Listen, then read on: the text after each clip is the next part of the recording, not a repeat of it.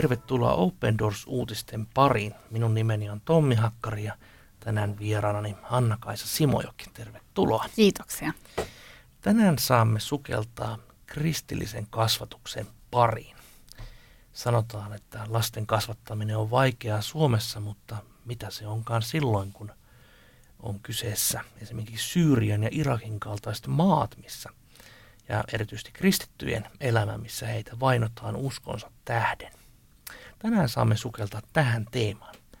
Open Doorshan tekee työtä vainottujen kristittyjen parissa ympäri maailmaa. Peräti 245 miljoonaa ihmistä kärsii vakavaa vainoa yhden nimen, Jeesus-nimen tähden. Open Doors pyrkii auttamaan ja tukemaan heitä. Pidemmittä puheitta menemme tämän päivän artikkelin pariin. Sanotaan, ettei ole vaikeampaa tehtävää kuin kasvattaa lapsia. Se on vaikeaa kaikkina aikoina kaikissa kulttuureissa. Mutta millaista onkaan lasten kasvattaminen kristityissä perheissä vainon alla? Suvun ja yhteisön tuesta lasten kasvattamisessa on usein suuresti apua. Toisinaan asia on päinvastoin. lähi ja Pohjois-Afrikassa, missä kristityt ovat pieni vähemmistö, Suvun ja kyläyhteisön painostus vanhempia ja lapsia kohtaan on yksi suurimmista ongelmista. Vaikka kristillinen seurakunta levisi aikanaan ensimmäisenä juuri näille seuduille, kristityt ovat siellä nyt vähemmistönä. Joissakin maissa suurin osa kristityistä on muslimitaustaisia ja heitä vainotaan. Monessa maassa hallitus ei edes tunnusta, että osa kansalaisista on kristittyjä. Kristityt asuvat usein hajallaan tai heidät on voitu erottaa toisistaan, joten he pääsevät harvoin seuraamaan muiden kristittyjen arkea.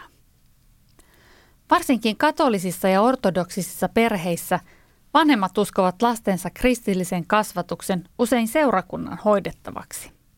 Lapset yritetään saada kristillisiin kouluihin ja muihin seurakunnan järjestämiin palveluihin.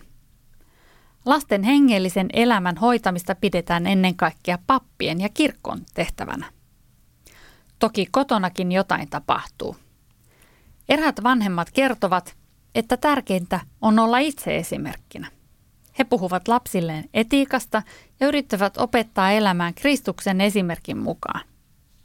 Rukous ja raamatun luku kuuluvat myös heidän arkeensa monin tavoin. Luai on irakilainen isä ja opettaja. Hän korostaa Kristuksen rauhaa. Se on tärkeämpää kuin hyvä työpaikka tai muu sellainen. Kristityt ovat rauhan lapsia, ihmisiä, jotka rakastavat ja antavat omastaan. Laskemme kaiken Jumalan varaan. Kun perheemme joutui muuttamaan, hän suojeli meitä ja antoi rauhan. Syyrialainen leskiäiti kertoo – en kertonut, kertonut uskontulostani kenellekään, mutta kaikki huomasivat sen kyllä. Tyttäreni näkivät, kuinka rukouksesta, kirkosta ja raamatusta tuli iso osa elämääni ja hekin kääntyivät kristityiksi. Lapset voivat olla huonoja kuuntelemaan, mutta he ovat takulla hyviä matkimaan. Tähän moni kristitty vanhempi tukeutuu. Kenties lapset kiinnostuvat kun näkevät vanhempansa rukoilemassa ja laulamassa kristillisiä lauluja. Syyrialainen Diala ja hänen miehensä veivät kolme poikaansa pyhäkouluun. Sieltä he saivat yhteisön ympärilleen, vastauksia kysymyksiinsä ja kristittyjä ystäviä. Lapset pääsivät kristilliseen kouluun, missä heidän arvosanansa nousivat. Vanhin pojista kertoo, että hän sai elämälleen tarkoituksen ja hänestä tuli lempeä isoveli, joka ei enää käyttäydy aggressiivisesti veljiään kohtaan. Häntä kylläkin suututtaa, kun heitä nimitellään vääräuskoisiksi. Syyrialaisesta Jinasta tuli yksinhuoltaja, kun ekstremistit sieppasivat hänen miehensä kuusi vuotta sitten. Kiitollisuus auttaa häntä jaksamaan. Hän turvautui Jumalaan vaikeassa tilanteessaan, minkä seurauksena – hänen seitsemänvuotias poikansakin haluaa kuulla raamatusta. Hän rukoilee, että Herra auttaisi hänen miestään palaamaan kotiin ja toisinaan poika yhtyy rukoukseen. Arabian niemimaalla vanhemmat eivät aina uskalla kertoa lapsilleen uskostaan, kertoo Open Doorsin työntekijäalueella. He pelkäävät lasten paljastavan heidät vahingossa. Alueella on tapana, että vasta seitsemänvuotiaalle aletaan puhua uskon asioista. Koska vanhemmat joutuvat salaamaan uskonsa muilta, heillä ei ole kristittyjä roolimalleja, vaan he hakevat neuvoja yleensä internetistä. Usein vastaan tulee vain katolisen ja ortodoksikirkon sivuja, joilta ei juuri löydy apua lasten kasvattamiseen. Nämä kirkot pitävät kasvattamista omana tehtävänään, ei vanhempien ja perheiden. Toinen kulttuurinen piirre alueella on, että monta sukupolvea asuu saman katon alla ja on mukana lasten kasvatuksessa. Open Doors tukee paikallista yhteistyökumppania, joka auttaa kristittyjä perheitä. Työntekijän mukaan Lähi-idässä ja Pohjois-Afrikassa vanhemmat tarvitsisivat paljon enemmän neuvoja kasvattamisessa, varsinkin kristillisten arvojen mukaisessa kasvattamisessa. Open Doors yhteistyökumppaneineen on perustanut YouTubeen blogin, jossa kristityt vanhemmat jakavat kokemuksiaan ja neuvojaan. Sen katsojamäärä on vaikuttava. Viimeisimmän puolivuotiskauden aikana kanava oli kerännyt yli 10 miljoonaa katselukertaa.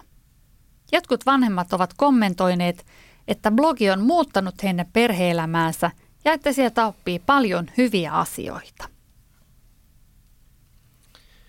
Lasten kasvattaminen on vaikeaa. Siihen voimme kyllä varmasti täällä Suomessakin. Yhtyessä on yhtä vaikeaa varmasti Suomessa kuin Irakissa ja Syyriassa. Haasteet toki elinympäristömme kohtaan ovat hyvin erilaisista. Niin, suku on sekä hyvä että paha. Eikä se ole semmoinen sanontakin olemassa, että, että useat, useat nimenomaan muslimitaustaiset kristyt kokevat kaikkein vaikeinta vainoa uskonsa tähden nimenomaan oman sukunsa kautta.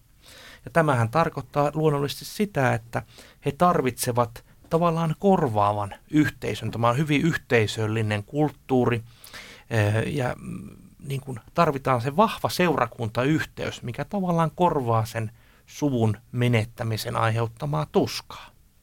Niin, tämä on, tämä on valtava haaste ja tässähän nimenomaan nämä esimerkitkin kertovat siitä, että muun muassa kristilliset koulut ovat olleet yksi, yksi, yksi ratkaisu ja yksi tapa, tapa tuota, niin korvata tätä erittäin vaikeaa tilannetta.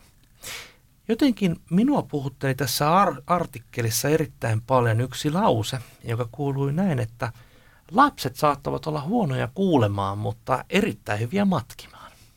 Kyllä, sen takia onkin tärkeää tuoda se, se usko ja, ja kristillisyys ja, ja raamattu rukous arkeen ja kotiin. Että siellä lapset näkevät, mitä on, mitä on hengellinen elämä ja, ja miten se, miten se on, on niin kuin meidän kiinteä osa meidän arkeamme. Kyllä, koska näinhän se on, että ikävä kyllä aika useinhan meillä on kauniit puheet ulospäin, mutta sitten talon sisällä, neljän seinän sisällä, niin elämähän voi olla hyvinkin erilaista ja näinhän sen ei pitäisi olla. Mm. Ja, ja lapset varmasti ovat tässä ö, erittäin hyviä matkimaan ja Herra meitä auttakaa ja kutsukoon parannukseen varmasti tässä asiassa. Ö, lapset voivat paljastaa vanhempansa. Tämä on myöskin, tämä on erittäin niin kuin vastenmielinen ajatuskin. Mutta näin se on näissä maissa, että jos erittäin pienille lapsille kertoo evankeliumi, niin lapsihan luonnostaan kertoo ihmisille, mitä hän on kuullut ja oppinut. Ja vanhemmat voivat joutua erittäin vaikeisiin tilanteisiin. Tämä on aika järkyttävää, että mietitään, että, että miten se lasten kristillinen kasvatus on jo, se on jo pelkästään vaikeaa. Sitten jos ei ole, ole kristittyjen yhteisöä, seurakuntayhteyttä juurikaan – ja sitten on vielä tämä, että, että lapsille ei, ei uskallakaan vainojen ja, ja, ja, tota, tällaisen, tällaisen pelossa sitten kertoa siitä, että ollaan kristittyjä ja kertoa Jeesuksesta, niin, niin ongelmat ovat isoja siellä. Kyllä, kyllä.